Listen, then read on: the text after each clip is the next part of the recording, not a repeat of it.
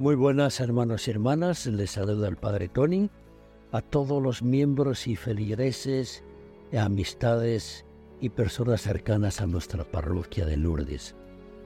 Estamos terminando el mes de julio, el mes ignaciano, y lo que queremos compartir antes de que termine el mes, eh, unas bienaventuranzas de San Ignacio, las he llamado así, están sacadas de la autobiografía, que la hemos seguido, la hemos escuchado a lo largo de la novena que hemos estado haciendo y que seguiremos haciendo.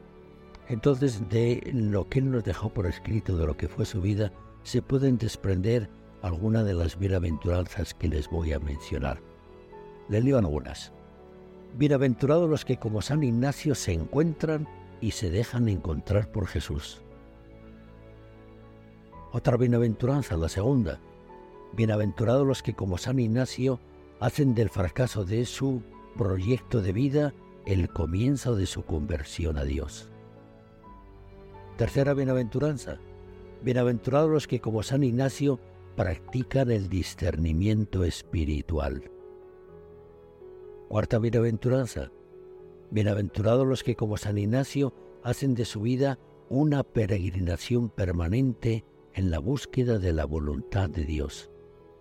Quinta bienaventuranza. Bienaventurados los que como San Ignacio unen, no dividen y se ponen al servicio de la Iglesia. Y la sexta bienaventuranza, bienaventurados los que como San Ignacio utilizan la ciencia y la virtud para mejor servir y ayudar al prójimo y a la Iglesia. Vamos a dejar estas bienaventuranzas por hoy y subrayar y dar importancia a algunas de ellas de las que acabo de mencionar.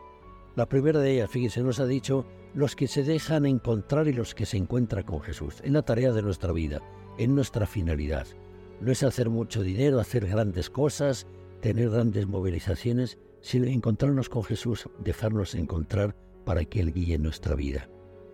Otro punto importante que San Ignacio nos dejó como herencia fue eh, el fracaso de su vida. Él tenía grandes glorias, grandes sueños en la corte con grandes damas, hacer cosas prodigiosas y resulta que fue herido, en la herida tuvo una convalecencia grande, larga, y allí empezó a descubrir la voluntad de Dios, pero sobre todo eh, aquello empezó, le costó verlo. Lo que él consideraba en un principio como un fracaso fue el camino para encontrarse con Dios. Y voy a subrayar otro punto, otro elemento. Los que unen no dividen y se ponen al servicio de la iglesia. Eh, San Ignacio vivió en un momento muy delicado y muy conflictivo de la iglesia. Comenzaba el protestantismo, la separación de Lutero, etcétera, etcétera, y entonces supuso una fractura muy fuerte. Y San Ignacio no aumentó la división, se puso al servicio de la iglesia. Entonces es un camino para nosotros para seguir y que lo utilicemos porque también en nuestras comunidades, en nuestras filiales, muchas veces tenemos problemas de liderazgo, de confrontación, queremos sobresalir, ponernos los primeros, nos dividimos.